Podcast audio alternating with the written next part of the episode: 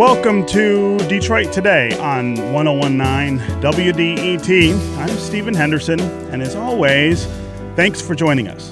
We want to spend the hour today talking about guns, gun culture, and what it's doing to our children in the wake of Friday's mass killing at a school in Santa Fe, Texas. And of course, we want to hear from you all hour about how you are reacting to what happened and the context of gun violence in the country. 313 577 1019 is always the number on the phones. But let's start with a look at something slightly off center from that conversation. The front page of the New York Times on Sunday, just two days after the shooting, probably tells us a lot about what we need to know about where we are right now in this country. The huge story in the paper, the one with a photo sprawled across most of the columns above the fold, was the wedding of Prince Harry and Meghan Markle. The follow up stories about the shooting were there on the front page, but in significantly smaller and less prominent position. Now, think about that. 10 people were killed, eight of them teenagers, at a school in Texas just 48 hours earlier. But the most important news that day was a royal wedding in London, England. And let's think of what else grabbed more of our attention this weekend the Preakness Stakes in Baltimore, a few quarter turn stories about the Mueller investigation. There are all kinds of other things that happened, and I have to admit, I didn't even spend much time this weekend thinking or even reading about what happened in Santa Fe. And I guess that's because this no longer disrupts. It no longer jars us or diverts the narrative of the conversation we're having. It no longer even causes significant pause when it happens in this country. I saw a statistic last week that recounted how many school shootings there have been in countries around the globe since the year 2000. There have been an estimated 188 here in America. We actually don't know the real number because the federal government is essentially prohibited from studying gun violence in any serious way. And around the world, there haven't been that many combined. This has become the norm. This is what we, at least on a subconscious level, expect to happen in our nation and to our children. It's frightening, and you can hear the creep of normalcy in how our children have begun to talk about these shootings when they happen. One student from Santa Fe told reporters on Friday that she was terrified during the attack, but she wasn't surprised. She said she always knew a shooting would happen eventually. The writer Michael, Malcolm Gladwell theorized a few years ago in The New Yorker that what's happening is indeed a kind of normalizing of the idea of school shootings. His focus was on the shooters themselves. He said that with each incident, the threshold for the next shooter has gotten lower. That where the shooters at, say, Columbine in the mid 1990s were deeply disturbed and ostracized, the shooters now are less and less outliers.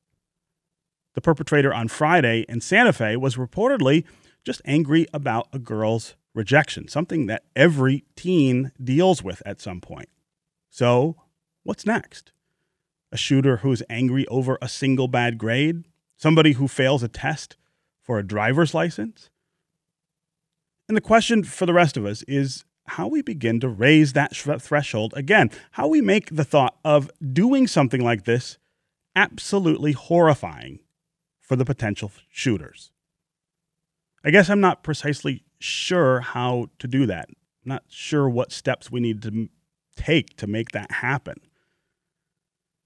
But I know this our own progression here is part of the problem. The normalization of these incidents, of our reaction to these things, is likely a contributor to the increasing frequency. And what does that say about us? What does it say about how much we really care for our children? Right now, we want to catch up on what happened Friday in Santa Fe and what's happening now. And as always, the number on the phones is 313 577 1019. if you want to join the conversation. Davis Land is a reporter with Houston Public Media, and he has been in Santa Fe over the weekend. Davis, welcome to Detroit Today. Hi there.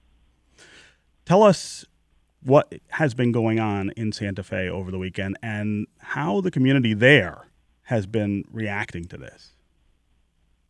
Right. So in Santa Fe this weekend, uh, there was a lot of outpouring of emotion, uh, particularly at church services. And that's one thing that our reporters at Houston Public Media have been hearing a lot, uh, that, that religion is, is a very important part of the response here you know, after after the the Parkland, Florida shooting, there was an almost immediate call for gun control. Uh, you know, that's a little bit more of a liberal area uh, than this part of Texas, uh, which is which is definitely more rural and more conservative, uh, 30 miles south of Houston. Uh, one of our reporters, you know, at one of these memorial services, was hearing hearing from residents here about God being taken out of schools, that the removal of prayer from schools was the reason uh, for for shootings like this rather than what you heard after Parkland, which was uh, that, that guns were the reason, the sheer availability of guns. Um, you know, others are saying there's a, a lack of discipline, but in general, people are, are just exhausted. They're they're waiting for the next next shooting like this to happen. Uh, there's a growing sense that this is this is inevitable.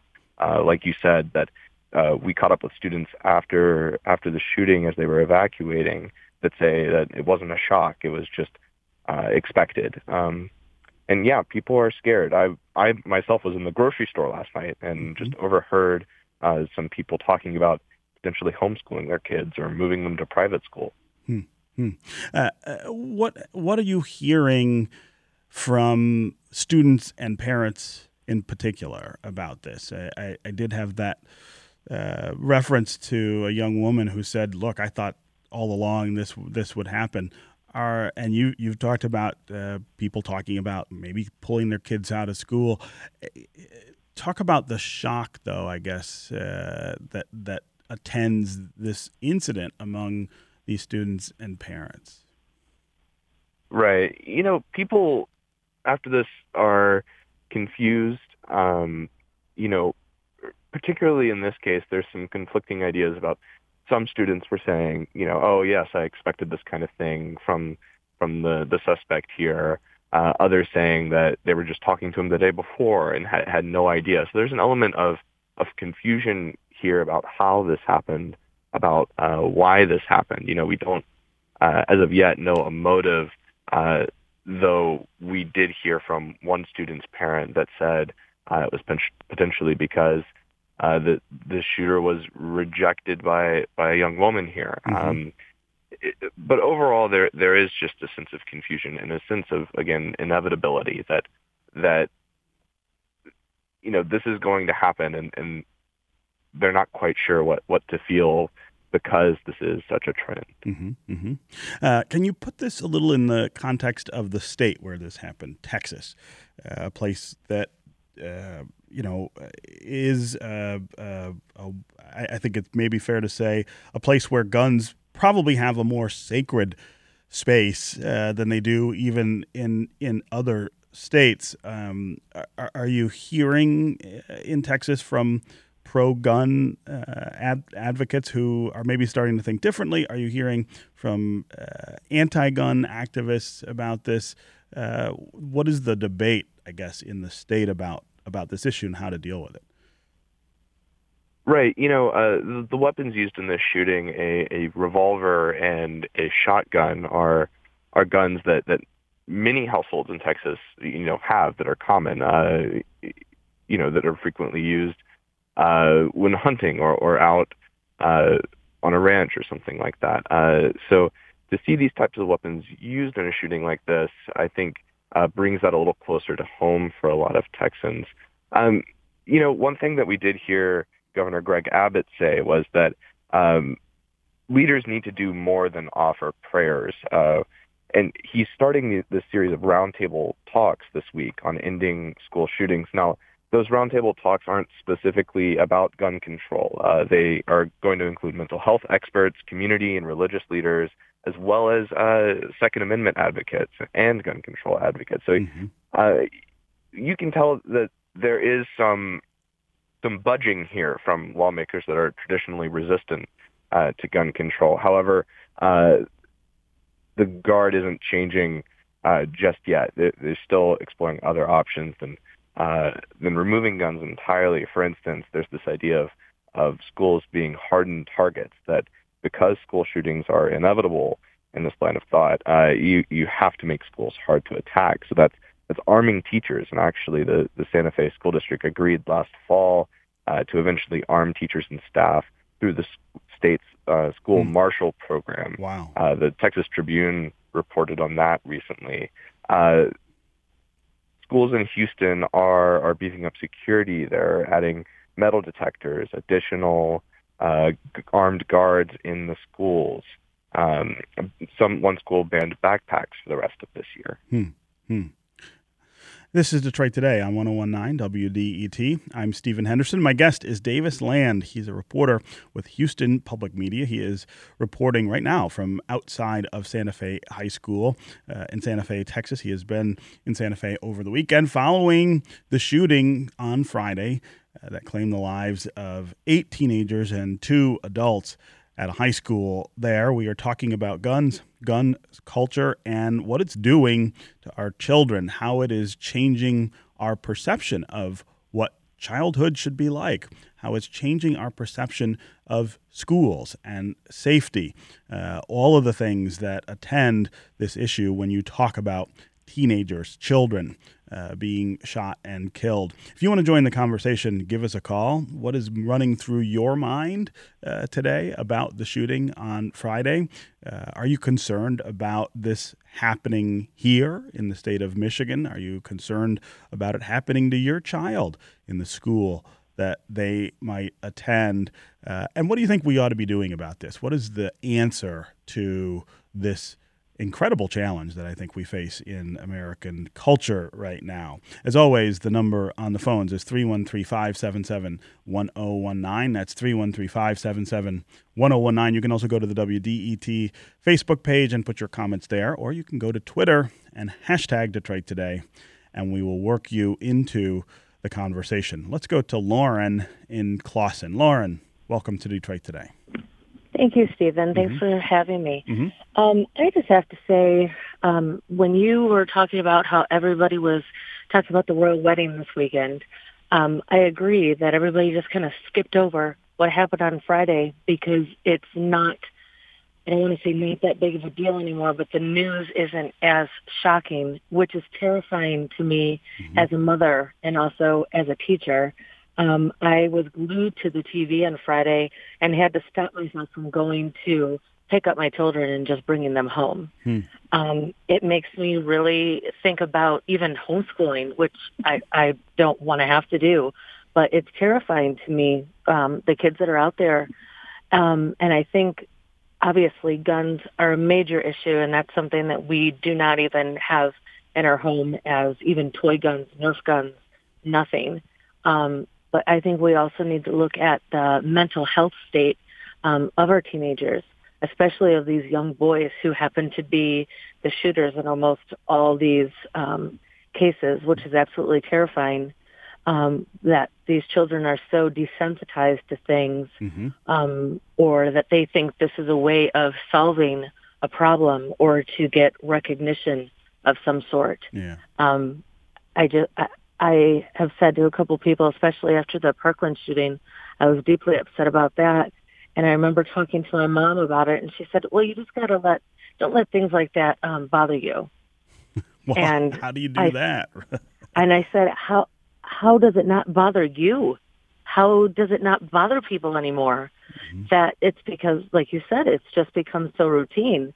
And that is absolutely devastating and terrifying for me that this is this is what our culture has turned into. Mm-hmm. Even when my little boys, only in first grade and kindergarten, come home and say, "Oh, we had a lockdown drill today," like it was a no big deal. Mm-hmm. Mm-hmm. And that is something that they're going to be doing for the rest of their career. And let me, really Lauren, hit- Lauren, let me ask you a, a quick question. Uh, what kind of communication do you get from the officials in your school district about these kind of issues? I'm not obviously uh, this is not the kind of thing that has happened in your school district, I'm assuming. But but do they talk about the the things that you're getting to here? This idea of trying to deal with mental health of, of teenagers, teenage boys in particular. Are they are they? I guess the, pro, the, the question I'm asking is, you know, are they proactive about this in any way? Um, not to my knowledge, well, but I also have boys in, um, uh, you know, in early elementary. But I remember after the Parkland shooting, I actually did go and um, get my son um, a little earlier, the one I pick up first, because I was just so upset. And I asked the office staff, I said, what is, you know, the policy in our school district? What do we do about this? Mm-hmm. Um, and they just kind of looked at me like, well, well, we have a, we have a team that um, talks about this kind of stuff. And I said, you know, do you have extra drills or does this, when something like this happens, do you guys, um, you know, uh, devise a new plan or right. go over everything? And they just kind of looked at me like, hmm. what's the big deal? Wow. And it, it is it is terrifying to me because as a teacher, when we had to start doing lockdown drills, mm-hmm. I remember every time, and I'm not an emotional person, but I don't know how somebody cannot get emotional about this. Um, that I would, you know, have to plan. Never in a million years when I was going to school to be a teacher would I think right, right. this was something that I would have to think about. Hmm. Um, Lauren, Lauren, yeah. I really appreciate uh, the call and, and the comments. It's uh, you know I think that's reflective of a, a, lot of the things people are thinking about right now. Um, uh, Davis Land, talk about um, what's next in Santa Fe. Are kids organizing? Are parents organizing? Uh, what's the what's the push for on this day, three days after the shooting happened? You know, that's an an interesting thing, right? Uh, this most recent shooting in in Parkland, Florida. Afterwards, uh, we saw almost immediately um, kids organizing uh, against or uh, for gun control measures. Mm-hmm. Uh, that's not the case really here uh, in Santa Fe. You know, a month ago during the March from For Our Lives walkout, uh, some students from Santa Fe walked out, uh, but we we don't see the same kind of sense of sense of political action happening here. Again, uh, because this is probably a bit more of a, a conservative area than, than the Florida area, uh, and, and because um, so many, uh, so much of the community is kind of turning to uh, religion in, in this moment and, mm-hmm. and saying, and uh, you know, a- asking for prayers and and uh, asking for for religion to be brought back in school seems to be the major major mm. theme here, mm. uh, more so than asking for for gun control measures or, or, or doing that. At the same time, uh, local officials, including Mayor Sylvester Turner in Houston or Houston Police Chief Art Acevedo, uh, are are calling on voters uh, to to go to the ballots and, and demand uh, gun control measures. Um, you know, Art Acevedo kind of made some incendiary comments uh, on CBS recently, uh, saying that, that local and state officials, uh, you know, aren't doing anything more than offering their prayers, and, mm-hmm. and that um, local officials would have to act in, in that regard. Um, that that the state and federal uh, lawmakers weren't doing enough. Uh, so most of the push here in, in the wake of Santa Fe has come from from local officials and politicians um, rather than uh, kind of the community, which is hmm. still definitely uh, in a state of, of mourning and grief. Okay, Davis Land, reporter with Houston Public Media, is in Santa Fe reporting on the shooting from last Friday. Thank you very much for being here with us on Detroit Today. Thank you.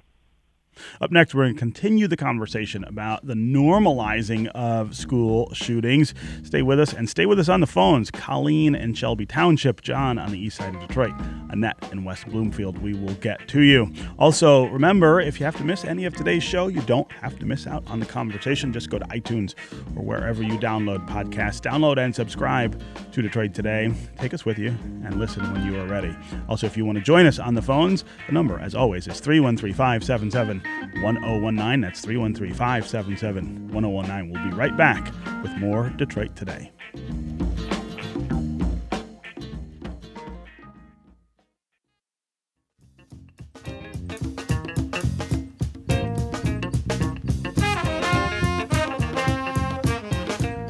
You're listening to Detroit Today on 1019 WDET. I'm Stephen Henderson, and as always, thanks for tuning in. We are talking this hour about guns, gun culture, and what it is doing to our children in the wake of yet another mass shooting at a school, which happened on Friday in Santa Fe, Texas. Think about it. How has life inside our kids' schools right here in Southeast Michigan changed amid this string of mass shootings? How are students and teachers and school administrators preparing for the worst? And what has that meant for students' ability to learn while they're in school? What has it meant for their well being? And what has it meant for their ability to just be kids? Our next guest is a local school superintendent who has dealt with threats of violence in his district. Mark Greathead is the superintendent of the Woodhaven Brownstown schools. Mark Greathead, welcome to Detroit today. Uh, good morning. Thanks for having me, Stephen. Yes. And as always, uh, if you want to join the conversation here, 313 577 1019 is the number on the phones. That's 313 577 1019. You can also go to the WDET Facebook page and put comments there, or go to Twitter and hashtag Detroit Today, and we'll work you into the conversation.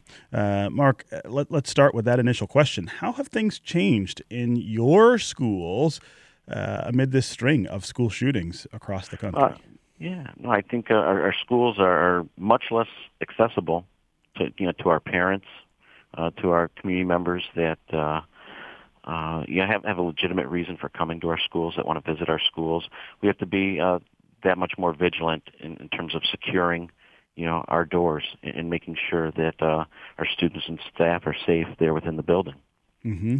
Uh, talk about the specific incidents, uh, incidences uh, that you've had to deal with there uh, in Woodhaven, Brownstown. Uh, it's mm-hmm. this is not purely hypothetical for you, right? Right. You know, the incidents that we've had to deal with have primarily revolved around uh, students that, that are saying things. They they they make things of a they make statements of a threatening nature, and uh, we're not in a time or an era where we can just pass that off as kids being kids or kids saying stupid things. Hmm. Um, it's unfortunate because it's much easier for students to, to say stupid things and some of the things that, that they say as kids say uh, through social media becomes much more widespread and that's the unfortunate part of it but we no longer have the luxury of being able to kind of pass those off as things kids say mm-hmm. uh, and, and so is that uh, making it difficult to balance this idea of keeping students as safe as possible with also trying to maintain a sense of normalcy in their schools. I mean, these are these are children we're talking about. Absolutely, and we try to take everything that they do, whether it's making a comment they shouldn't be making, uh, you know, whether it's in the math classroom or or it's a choice that they make out on the playground. We try to turn every single one of those into a learning situation.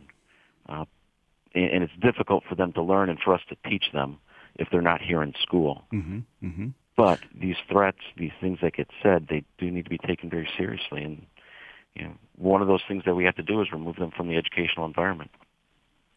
Uh, when when this sort of constant reminder is there of the fear or the potential for something like this to happen, do you see a change in the children themselves in the way they relate to school, in the way they relate to school work, in the relate the way they relate to school uh, dynamics and relationships. Is this something that y- you see taking a toll on the kids themselves?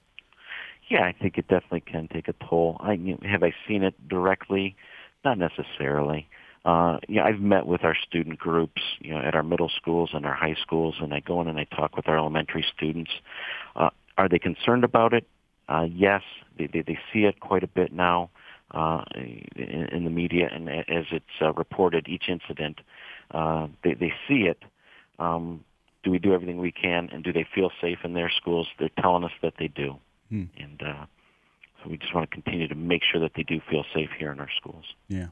Uh, again, uh, 313 577 1019 is always the number on the phones. That's 313 577 1019. You can also go to the WDET Facebook page and put comments there, or go to Twitter and hashtag Detroit Today. We will work you into the conversation. No surprise. We've got a lot of folks queued up to join this conversation. Let's go to Colleen in Shelby Township. Colleen, welcome to Detroit Today. Hi, Stephen. Thank Hi. you. Mm-hmm. Um, my comment goes to how we have normalized this situation and how we have become numb to it. And I think back to Newtown, where there were um, six-year-olds that were brutally murdered. Yes. And um, there are now 10 and 11 year old witnesses to that crime that remember things and have seen things that we don't allow ourselves to see. We think back on that incident as being, um, you know, these six year olds that were assumed up into heaven with little white wings like angels. And that's not what happened. That's not the reality of the situation.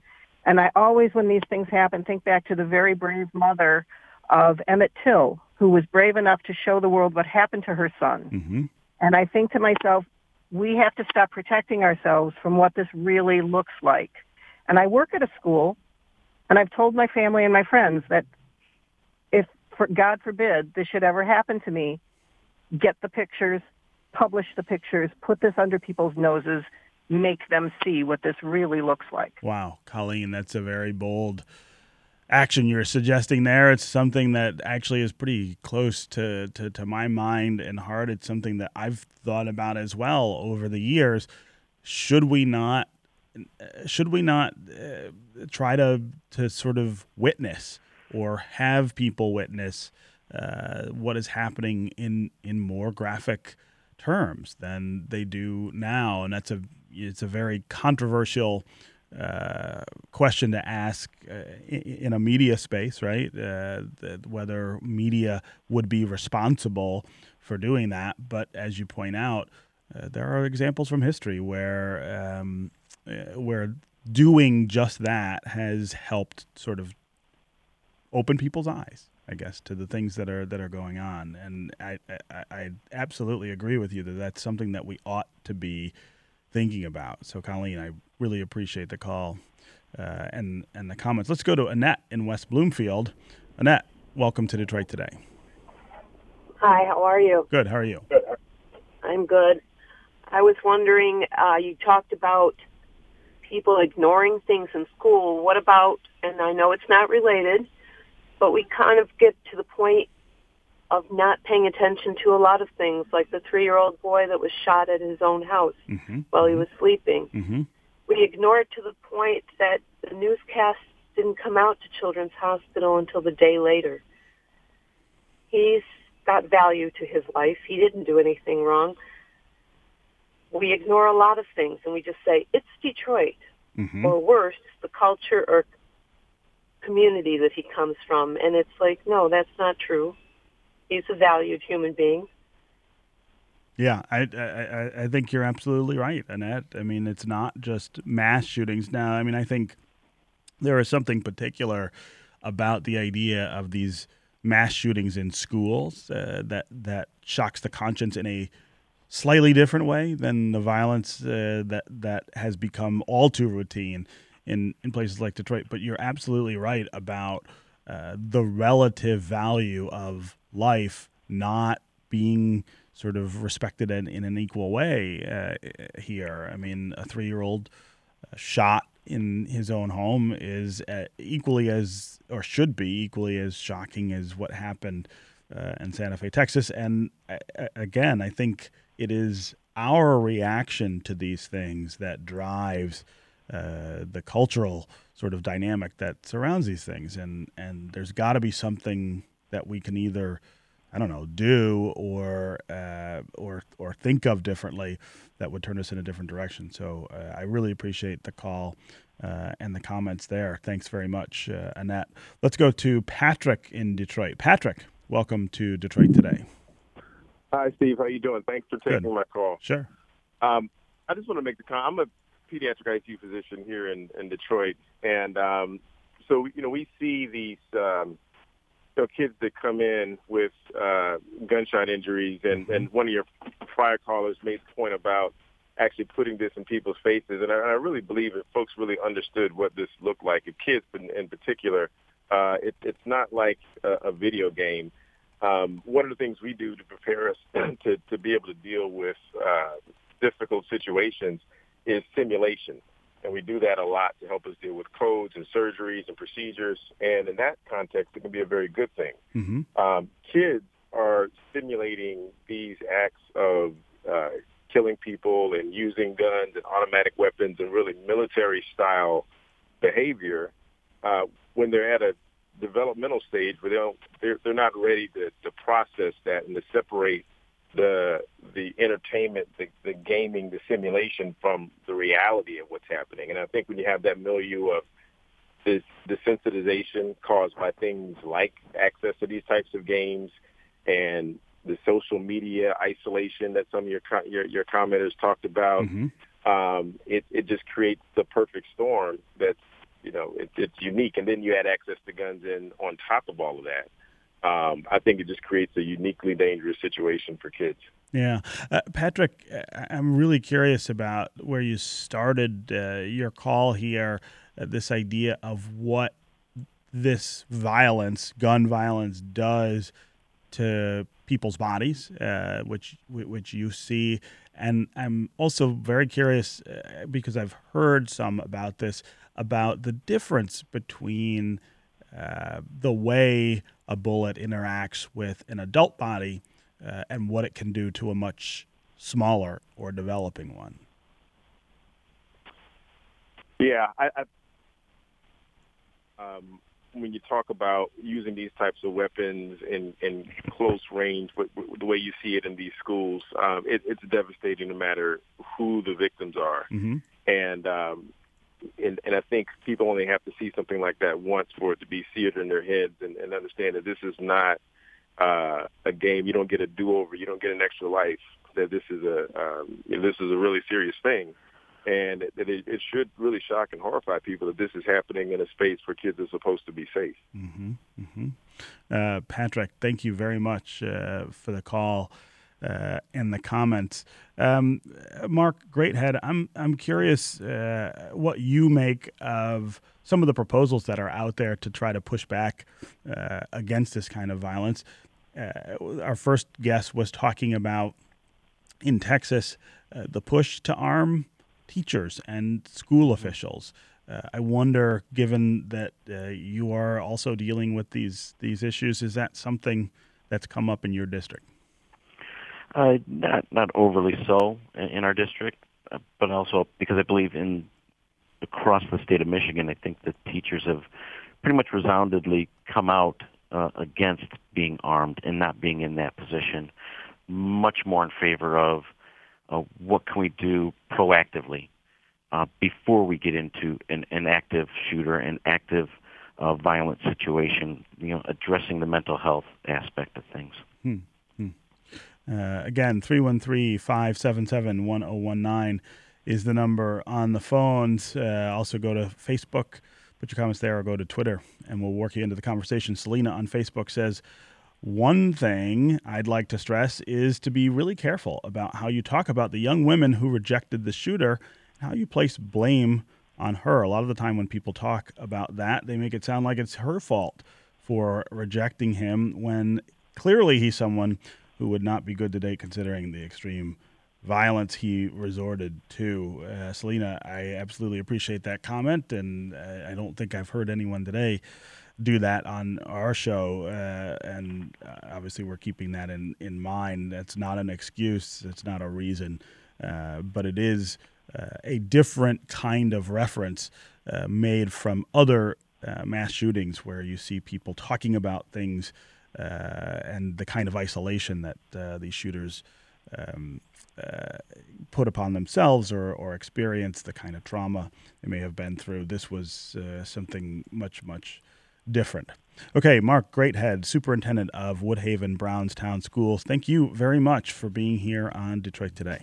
Well, thank you for having me. Mm-hmm. Up next, we're going to talk to a couple of students from our region about how their peel, peers feel about school shootings and what's happening in their school. Stay with us and uh, stay with us on the phones. 313 577 1019 is the number. We'll be right back with more Detroit Today.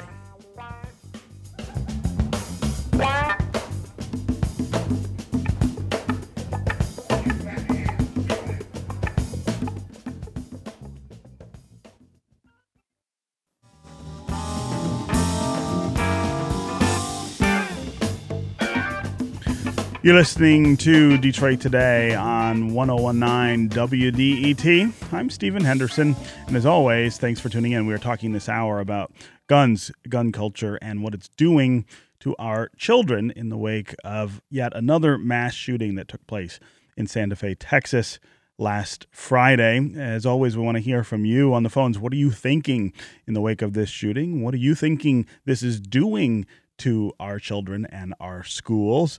Uh, 313 577 1019 is the number on the phones. That's 313 577 1019.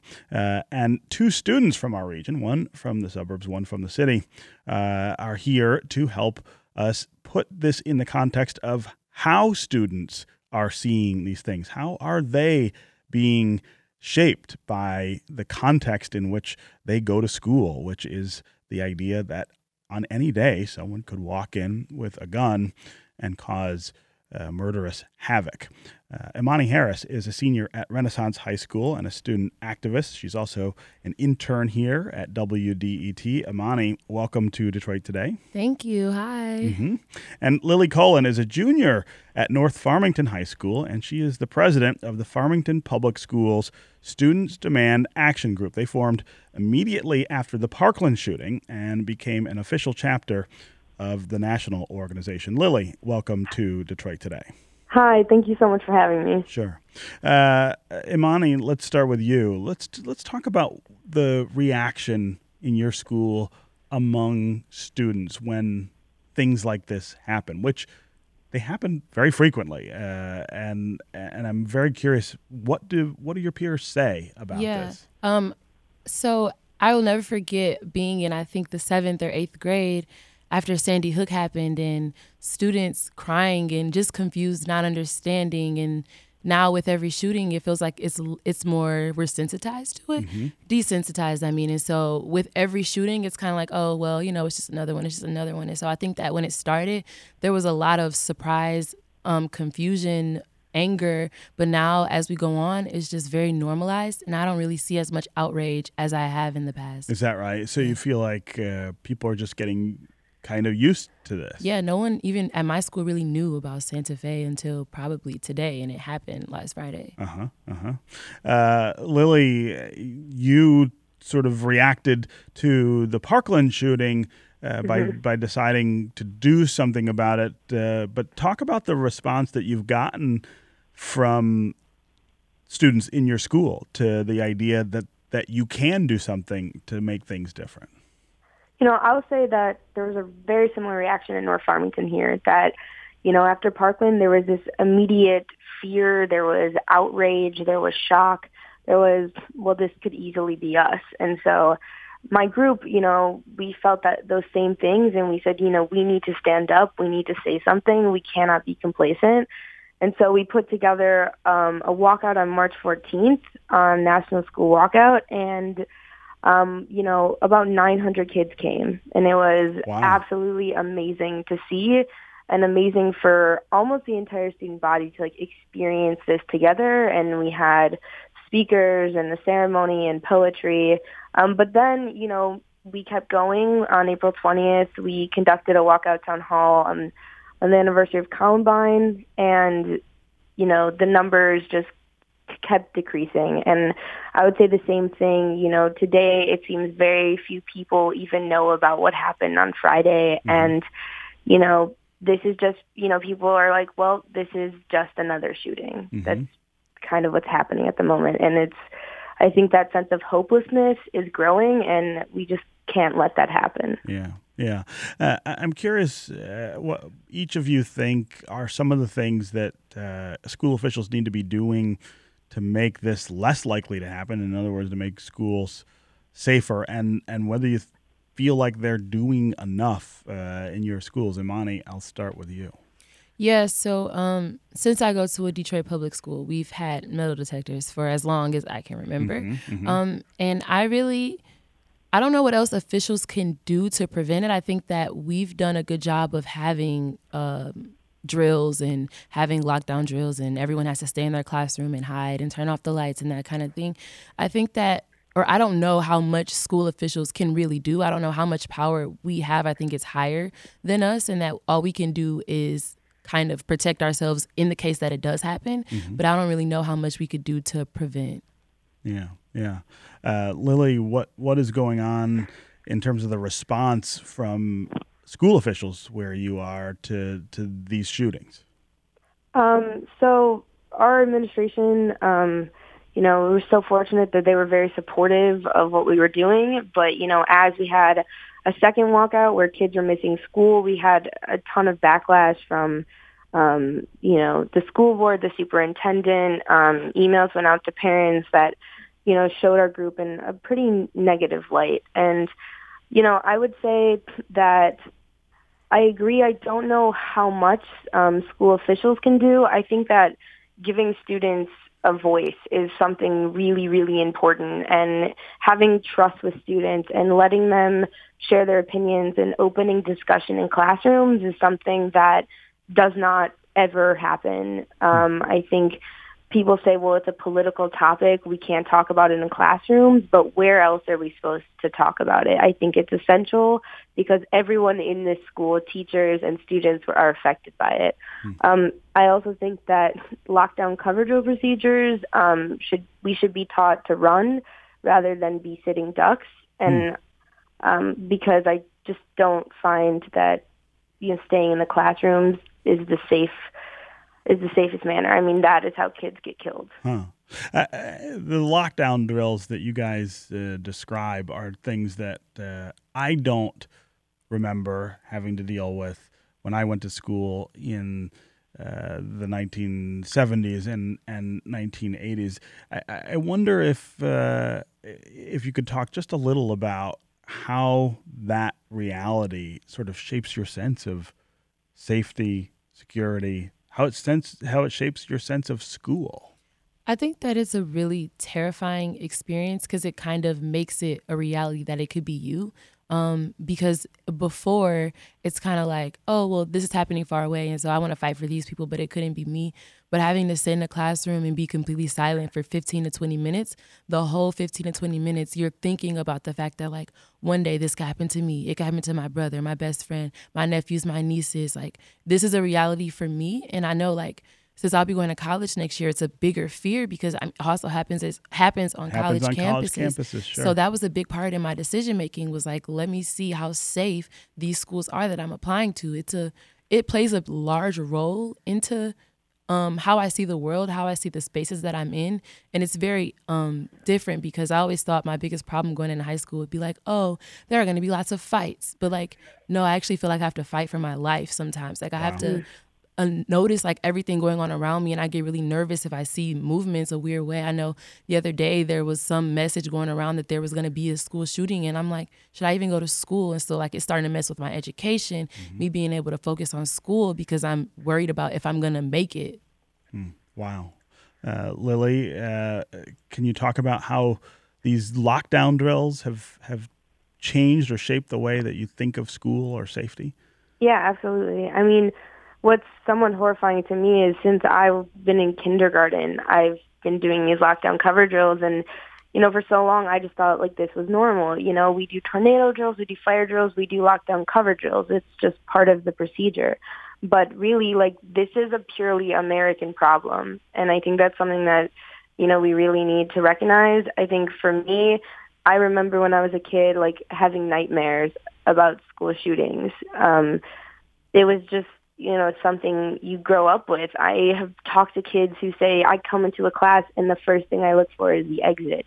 Um, how am I going to get out? Mm. I remember teachers, you know, on the first day of school saying, look, if something ever happens, we're going to run. I don't care what the procedure is. And like, is that really what we should be talking about on the first day of class? Mm-hmm. Mm-hmm. Um, so it really has just put this kind of sense of fear into school and though you may not be feeling it all the time it's still always there. Yeah yeah. Let's take a few calls. No surprise we still have a lot of people who want to weigh in on this issue. Nancy and novi welcome to detroit today. Uh, thank you for having me. Mm-hmm. uh, i'm a former middle school and high school gym teacher mm-hmm. and most people outside of schools don't recognize just what a soft target gyms are there are sometimes 80 children in a gym, and with our gym, we had eight exterior doors in, during an active shooter shelter in place or lockdown drill mm-hmm. that I was responsible for locking, getting my kids into the locker room where there's also three exterior door entries. It it it, it was like an impossible thing. Hmm. And also when you're talking about children and why why is this propensity for them to act out violently? Well, I think uh, the doctor mentioned that their brains aren't fully formed so when they have, when they're confronted with something like rejection, mm-hmm. where they haven't been taught how to handle this with life skills, decision, decision making, clarifying and considering their choices, and then the argument about gun control and gun safety, we're so many Americans are willing to defend the Second Amendment, yeah. and then they want to bring prayer into the schools. But is America ready to accept all religions praying in school? I hmm. think not. Yeah. If Muslims Muslims had to pray daily for Ramadan, there would be a, an outrage and mm. an hmm. outcry. Yeah, and Nancy, Nancy, thanks very much for the call uh, and the comments. I mean, again, that perspective from inside the schools, I think, is really, really uh, interesting and very important uh, in this conversation. Um, let's uh, go to Paul. Paul in Oakland Township. Welcome to Detroit today. Yeah, I, I just wanted to mention it. Thanks for taking thanks thanks for taking my call, Steve. Mm-hmm. Um, a couple things. I'm an older person. Um, I remember growing up. We went to high school. We took uh, um, our driver's training. We were forced to watch this movie called. I don't know if you might remember it, Mechanized Death. I think yes. was the name of it. But the process was you were you watch this movie as a teenager to teach you, you know, how much power you had in your hands as a driver um, by when yeah. when you were driving, yeah. and what what damage you could do. And at that time, you know, there was still the kinds of Archie Bunker comments being made about let's arm, you know, let's arm everybody on a plane so yeah. we can stop uh, hijackers, all this, this talk. Um, but it doesn't seem to me there's any training of that nature anymore, and there isn't that training hmm. when you go to get a, a handgun or a hmm. gun permit. Wow, that's um, a that's really interesting. Yeah, I mean this idea of teaching responsibility by by showing people the power of what they're uh, what they're doing. That's really that's really interesting, Paul. I'm glad you called uh, and injected that into the conversation.